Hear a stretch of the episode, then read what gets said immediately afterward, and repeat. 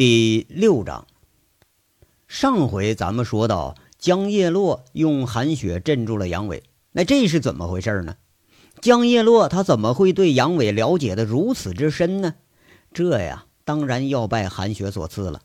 和韩雪一天一夜的相处，这江叶落是颇有心机，对韩雪盛情款待，俩人是吃在一起，住在一块儿。当然呢，这话题就是越来越多，一多呢。呃，不自然的就扯到了杨伟身上。韩雪她心直嘴快，这杨伟是五岁出家，十六岁当兵，后来犯错误坐牢被遣返了，当保安再坐牢，最后俩人在锦绣认识，又怎么怎么地。还有啊，杨伟爱打架爱闹事这些糗事被韩雪给江叶落是抖落了个干净。韩雪呢，倒不觉着什么，找个知心的人说话呀不容易。杨伟这烂事儿，你总不能在家跟爸妈或者跟嫂子讲吧？好不容易找了个听众，是吧？这次咱见一次，这辈子估计也再见不着这人了。这还不是就可了劲儿的发泄吗？而江叶落这次做了回忠实的听众，这可比采访还来劲儿，问都不用问，啥都说了。男人之间呢，有一种感情叫惺惺相惜，那是心理上的。女人之间也有一种感情，叫惺惺相惜，那是来自嘴上的。男人之间因为行动默契而相互信任，女人之间呢，却是因为嘴上投机，关系就越拉越近。这关系越近呢，那就越没有什么秘密可言。而这听者江叶落不仅也是引起了浓厚的兴趣。有这样丰富经历的人，会是怎样一个多姿多彩的性格啊？啊？有时候吧，像个小男人，系着围裙，围着锅灶炉火做饭洗碗，照顾心上人；有时候像黑道的魁首，背后跟着一帮呲牙咧嘴的小弟，就像训练场上那帮货色啊；有时候还扮成了个商界精英，居然还装模作样的开着什么不伦不类的公司。不过呀。江叶落最感动的还是这次，他居然如同神勇铁金刚一般，在矿洞中，在老爷凹解救人质、杀人与擒人，那都是雷霆的手段。种种表现让江叶落呀觉着这人好像就是一个善良与邪恶的矛盾结合体，三番五次的进出监狱，却是在最危急的时候去救人。曾经违法犯罪的人，现在与违法犯罪做斗争。他是一个勇敢与懦弱的结合体，在家里头一副小男人的做派，出了门就是大佬的角色。这个人的性格里头应该是善良的成分多一点，否则呀不会冒着生命危险去干本不可以就就是不干的事儿。这人这个性格里呢，暴力的成分估计还是要多一点。否则，就那群歹徒在他手底下不会这么简单就束手就擒。不过，这个人肯定也是无赖加难缠的货色。从他手下那帮子人说的话就能听出来，手下都那么凶，那更何况这个带头的呀？那么最后一点呢？这个人也肯定是个很有吸引力的男人，否则不会有韩雪这么漂亮的女人为之倾心了。人性呢，它本来就是个矛盾体啊，只不过杨伟的矛盾好像是太大了点太突兀了一点罢了。然后啊，又说到了杨伟只身到东北寻人这个事儿，说的江叶落听的那是神往不已啊，情不自禁的说：“姐呀，你真幸福，有一个男人为我这样，我跟他私奔我都愿意。”韩雪笑着说了：“哈，叶子，你可想好了？”像他这号男人呢，多数都是穷光蛋。就说我家杨伟吧，我让他送我玫瑰花，他买的是菜花；送我个 LV 的包，是山寨版的；请我吃饭呢，是找大排档；去看我爸妈提的东西，那都是我掏钱买的，我都不敢让他买，只怕他呀又到地摊上找便宜货哄我家里人呢。然后俩人就是一起笑，江叶落他也是笑得肚子直疼。知道有那小气的男人啊，想不到还有如此小气的男人。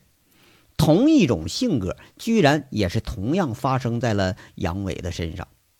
然后俩人一起挤到一个被窝里，说开了悄悄话：“姐呀，你准备晾他多长时间呢？要不明天见见去啊。江叶落听罢这个传奇呢，呃，他也在这想，杨伟这一个人躺在冷冷清清的病房里，那就是有点于心不忍了。叶子，你还没结婚呢，你不懂这事儿啊。男人不能太惯着了，太惯着他就越来越嚣张了。赶明儿啊，呃，不敢把这个警花再给你引家里来呀。韩雪还是一副余怒未消的样子。呀，姐，你咋还是想着这茬呢？你都知道这不可能了。我倒觉着啊，他这人不错，也挺可怜的。现在好歹这次也是去救人受的伤啊，别吓唬人了。明儿啊，一起去让他认个错得了。这次估计啊，装病还是因为我呢，怕我采访。江叶落现在倒是开始替杨伟说话了。这一天呢，是太短了点儿了。他这神经大条着呢，强悍的很，一天两天根本不管用。韩雪在这笑着说着，这呀倒是一句很中肯的评价。别别，哎呀，弄什么别扭啊？大老远的从大连来了，置这气干嘛呀？明儿啊，我跟你俩去啊！哎呀，我不去，我还准备失踪一星期，我吓唬吓唬他呢。嘿，你是不好意思去吧？哎呀，谁不好意思了？跟他有什么不好意思的？得，姐，我送佛送到西了。明儿啊，我去把他给你叫来。这两天我下乡采访，干脆把房间呢让给你们，怎么样？够意思吧？江叶落说完。这韩雪口是心非，就说了：“我才不要呢！我明儿就回大连。嘿，明明想吧，还不好意思，就这么说定了啊！明儿啊，我去给你把他给叫来。怎么着？说他现在那也是一个英雄啊！我还真想采访采访他呢。您在背后那呃一给我撑腰，他不敢不接受采访。”江叶落呀，说着说着就扯到自己这事儿上了。叶子。说了半天呢，你还是有私心，记挂着你那采访呢吧？我可提醒你啊，杨伟那嘴可没谱，什么胡话都敢说，别你下不来台，你可别怪我没提醒。哟，是不是啊？有你在，我才不怕呢。不过呢，最终韩雪还是接受了江叶落的建议。第三天，俩人也是日上三竿才起的床来，洗漱一番，韩雪那是兴致大好。拉着江叶落拿出自己的化妆品，帮着江叶落画了画眉线，点了点眼影，再画画嘴唇，随便弄个发型，配上昨天给江叶落挑这短襟衣服、七分裤，再加上小蛮靴，把江叶落打扮了个青春干练的角色。江叶落再看镜子里自己这形象，青春妩媚之下，还显着英气勃勃，又是大赞一番：“这是神乎其技呀！”不愧是美丽庄园的老板娘啊！那韩雪呢，很真诚的教育这个江叶落：“叶子，得学着对自己好点儿。天下这男人呐，怕是难找个靠谱的。你不对自己好点儿，指望男人关心你，那呀，八成是要抓瞎。”江叶落是一番取笑之后，下午如约去武警医院找那个现在门庭冷清的杨伟去了。按着江叶落的设计呢，就是把杨伟啊给请出来，自己做个和事佬，成人之美得了。既帮了韩雪呢，又卖了杨伟一个大人情。那杨伟总不能说一点面子不给吧？啊，以后自己找他，那还不是水到渠成吗？不过就没想到杨伟他是这么赖皮，比韩雪口中所说的还要赖上几分。而江叶落呀，那是有备而来，一把韩雪搬出来，正如他料定的一样，杨伟当时就老实了。这花开两朵，各表一枝。杨伟和江叶落这边 PK 的时候，韩雪在政府招待所啊，也迎接来了一位不速之客。那不速之客的到来，还真让他吃了一惊，很吃惊的那种吃惊。因为那个人呐，是说一天他见过的那个呃，长得模模模样还蛮不错那警花啊，对，就是那个佟思瑶。这佟思瑶还带着一个中年男人，俩人都是一身的警服打扮。俩人中午的时候啊，敲响了韩雪的门。韩雪正等着杨伟消息呢，一开口，哎，这就见那个正装的这警服人，这人还真就吓一跳。再一看，来的是佟思瑶，这韩雪脸可就拉下来了。根本没什么表示，侧过身子让开门，那意思你爱进不进。这人的来意啊，不用问咱都知道，怕是来澄清自己来了。殊不知啊，韩雪根本就没把这事儿当回事儿，那病根儿根本就不在这儿。不过那看着佟思瑶来了，韩雪心里头这气总是还没消呢吧？哎，那就没给个好脸色。这俩警察呢，却是根本不带一点客气的，都踱着步子进来了。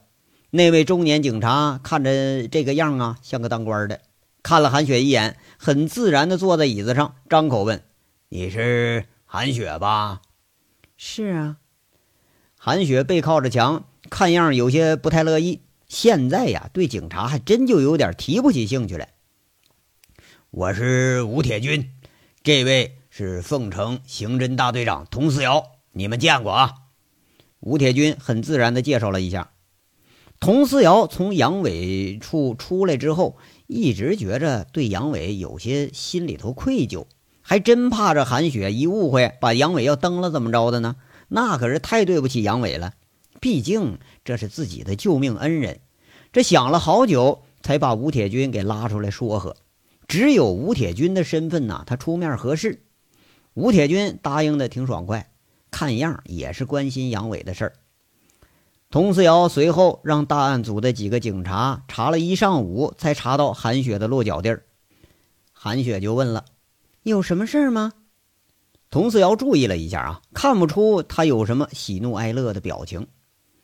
呃，当然有了，这没事啊，我也不会专程找到这儿来。吴局长。你是想说杨伟的事儿吧？我听着呢。韩雪不置可否，道破了吴铁军的身份。啊，看来你知道我呀。吴铁军侧头问了问，刚才还没来得及表明这身份，这韩雪一下子叫出了自己的官职了。嗯，听杨伟说过。啊，好，那我就不客气了啊。不过呢，看你这样也不会客气，那我就直说了。今天呢。我专门上门来呀，是为了给你澄清两件事。第一呢，这次解救行动是我要求杨伟参加的，而且他是自愿的，这是好事，希望你不要埋怨他。第二呢，这位佟思瑶也是我的部下，他和杨伟之间是工作关系，希望你不要有误会。这吴铁军说话一一贯的口气啊，就是呃没啥表情，那大黑脸上看上去倒也是有几分官威。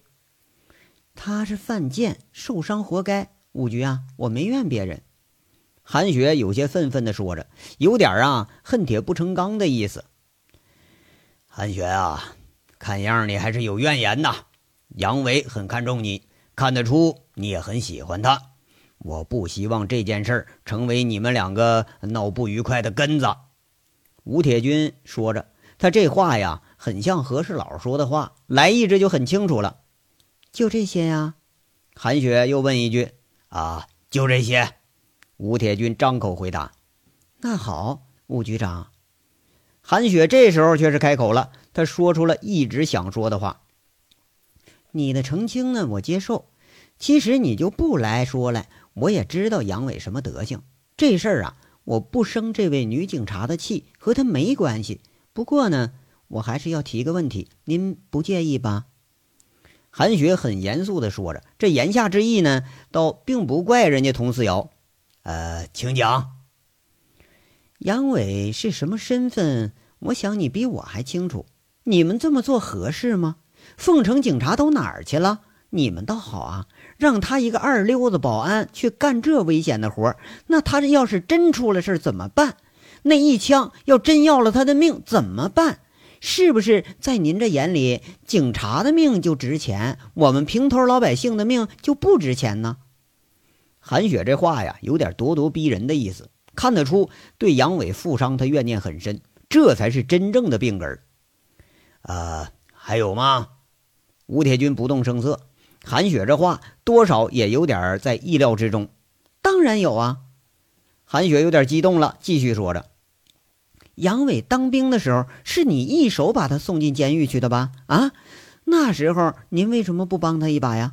杨伟从监狱出来了，两手空空，举目无亲，连肚子都吃不饱，这才学会了偷鸡摸狗的本事。我就不明白了，那时候你们都去哪儿了？怎么就没人帮过他呀？他这三番五次的被拘留、罚款，回看守所就像回家一样，怎么就没见着你们来挽救过他呀？现在有事儿了，需要他了，就让他当炮灰去了，是不是啊？武局长，你也是个人，他也是个人，他是我韩雪喜欢的男人，你们不看重他，可我看重啊。你们眼里他是社会的渣子，可我眼里他是个知冷知热的男人。你们这事儿不能这么办吧？韩雪说着呀，这眼泪就涌出来了，想着杨伟进看守所那一身的寒酸相，想着杨伟一个蹲在铁窗下的那个苦日子，这两行泪珠又是喷涌而出，最后一句却是有点泣不成声了。想着江叶落口中那个一身血污被抬着送回凤城的杨伟，一腔爱意都化作长流的泪水。就杨伟再有个千般不是，那也不至于受这罪呀。沉默，一个很长时间的沉默。屋里的人似乎都听得到各自的心跳。此时的韩雪觉着心里总算是舒了口气，嬷嬷又是流着不止的眼泪。这几天憋在心里那几句话呀，终于说出来了，而且还找着正主了。两眼的泪呢，还是一直流个不停。佟四瑶有些黯然，没想到杨伟这个人一无是处，身边的兄弟却一个个都是死心塌地。这个并不显山露水的女人，对杨伟的用情是如此之深。隔了良久啊，吴铁军开口了，挥挥手说一句：“小童啊。”你先回局里吧，我和韩雪啊单独谈谈。佟思瑶愣了一下神儿，看看余怒未消的韩雪和一脸没什么表情的吴铁军，他转身出去了。吴铁军再次看看这个仍在为杨伟流泪的女人，颇有感触的长叹一口气，开口了：“哎，韩雪啊，我问你一句话，你了解杨伟吗？”您这么说什么意思啊？我们虽然不是结发夫妻，但也算得上是两情相悦了。要不是你这插一杠子搞的什么破保安公司，现在我们说不定都已经结婚了。杨伟说话可是没好气儿了。要说这话还真就有几分可能。要不是吴铁军在凤城出现，杨伟说不定现在还真就在大连呢。如果这样的话呀。你还是没有了解杨伟，你根本不知道他需要的是什么。你以为一个女人一个家就把人拴住了，是不是啊？那那又怎么样啊？我就是希望有个男人有个家，总比他搁外头没边没样的混好吧？这韩雪呀，是一边抹泪一边说着：“哎，不只是你呀，连我也没有真正的了解他。”吴铁军看看韩雪，不置可否，这就开口了：“我把杨伟送进监狱这件事没错，即使我不送，纠察队也不会放过他。那样的话，可能是更严重一些。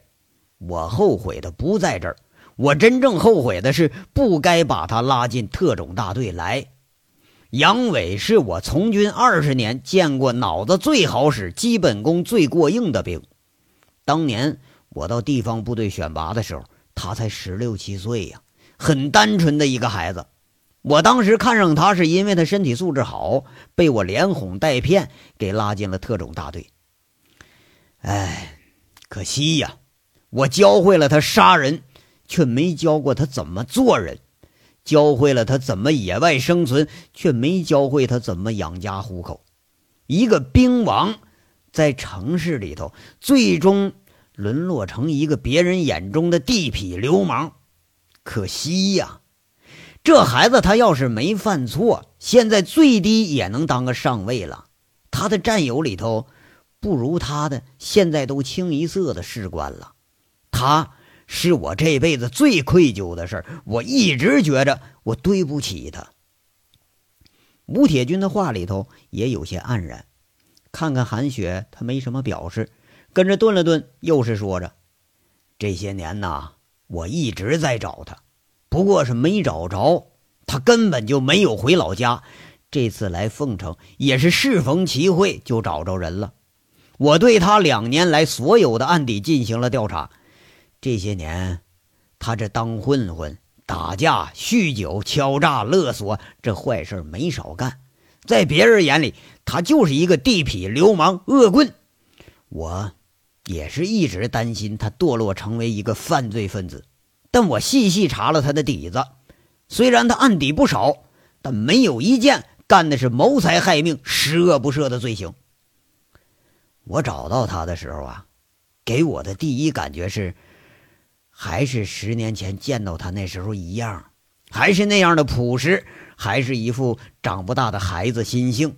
行事虽然怪异，但对身边的人还是一副古道热肠。经历了这么多的事儿，他一点都没变。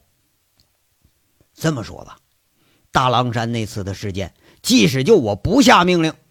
哪怕他只是只身一人，他也不会放着一伙犯罪分子，他不管不问。这就是杨伟，虽然他脱了军装，但骨子里的军人血性他不会变。这和我的命令没有直接关系，我下这个命令，只是他说服自己和别人的一个借口而已。韩雪沉默了，吴铁军说的话呀，这也是他知道的。杨伟就是这么一个血性的人，否则也不会有那么多兄弟和手下。在他呀最危难的时候，那些兄弟和手下泼出命来救他。一伙看似浑人的兄弟，因为杨伟的缘故，把他当成大嫂对待，一路上护送着，给他送出了险境。这点吴铁军并没有说错。这件事儿，就即使没有警察的参与，如果说杨伟给遇上了，铁定也会横插一杠子。人性使然的时候啊，不一定看你是什么身份。警察做的他就不一定就是好事但混混做的也未必就是坏事五局啊，我了解他的性子，我就是担心你把他赶鸭子上架的，又弄保安公司又什么的，我怕他又惹出事儿来。这次我希望您帮我说服他，让他跟我一起回大连。我们要求不高，我就希望他平平安安的。我想嫁的是一个丈夫，而不是一个英雄。韩雪的口气缓和下来了。韩雪啊，我知道你的想法啊，不过呢，这事儿我可帮不了你。如果他想跟你走，那谁也拦不住；如果他不想回去，你就硬把他给带回去了。他这一辈子都不会快乐呀！吴铁军在这笑着说着：“什么意思啊？和我在一起不快乐，反而是在这里活受罪的快乐吗？”韩雪有点不解了。有些事儿啊，可能杨伟没有告诉过你。别看他嘴里一天胡扯着，其实他这个人心思不浅。去年他在刚出看守所啊。在拴马村就给村里捐了五万块钱，让他们村长赵铁锤瞻赡养这个村里的军烈属和五保户。刚才啊，那来的那个小童去过拴马村，和村长赵铁锤谈过，那是赞不绝口啊。啊，锤叔那一家啊，我认识，这他还真没告诉过我。杨伟这事儿，那韩傲雪还真不知道，他心下就隐隐有点不快乐了。还有一个事儿啊，是他呀，在去年到东北找你的前夕呢，回过顺王村一次，一次向村里捐了三十万的修路款，这个你也不知道吧？三十万，他哪来那么多钱？这韩雪当时吓一跳，口气明显很惊讶。和杨伟都处了这么长时间啊，就一直以为杨伟就是个穷光蛋。给自己买个包，那挑的都是山寨货；那给别人捐钱，那可一捐就几十万，这心里头就暗骂呀：“你说这个死东西啊，这说不定啊还藏着多少事没告诉我呢。”这钱呢，我还真不知道他是怎么挣的。不过这个缘由我倒是知道，他这是在报恩。杨伟是个有仇可以化解，但有恩必报的人。小时候。呃，没出家以前，他是吃百家饭长大的。还俗以后，是当地村长把他送参军的。杨伟被遣返以后，一直觉着是没脸回去，这才在凤城混。但他有了钱，第一个想到的是曾经帮助过他的人，哪怕是仅仅吃过一碗冷菜剩饭，也要以十倍百倍的回报来报答。当年在部队呀，虽然平时他和队员争的是面红耳赤，可是他被送进军事监狱的时候，一帮战友是个个哭着要去看人去。一位战士最后直到牺牲，遗书里的愿望还是要亲自去接杨伟出狱。吴铁军说着呀，那眼睛里也开始湿润了。五局，这个我知道，他就是这么个人，对谁都是真心实意的，要不我也不会喜欢这个人。韩雪现在无语，看来自己还真的是一点都没看懂杨伟。他在一块混的这群人，你认识吧？原来就是地痞流氓和社会的渣子。这些人以前不管是出于利用还是讨好的目的，都曾经有恩于他。杨伟一直想做的事儿，就是把他们带回平常人的生活。像我知道的那个开饭店的王成虎，现在在车行里那个翟启顺、风石轮。还有现在这帮子保安，这帮人里头一大半是二劳人员，包括杨伟也是。现在能变成这个样子，有一大部分混混能自立，知道违法的事不敢乱干了。说句实话，我是很服气呀。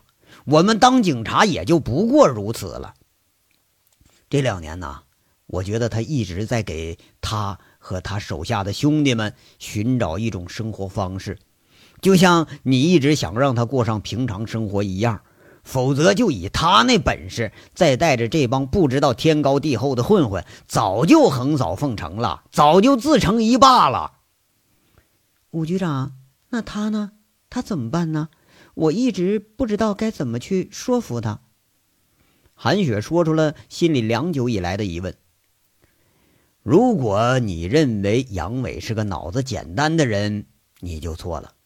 他在当兵的时候执行任务十几次，从未有过失误。他这个人是小事是混，大事上精。这些年呢，从监狱到地方部队开除军籍，几年的牢狱生活，都是对人的尊严践踏最厉害的地方。就像你知道的，三番五次的进派出所、看守所，那些地方那都是没有什么尊严可谈的。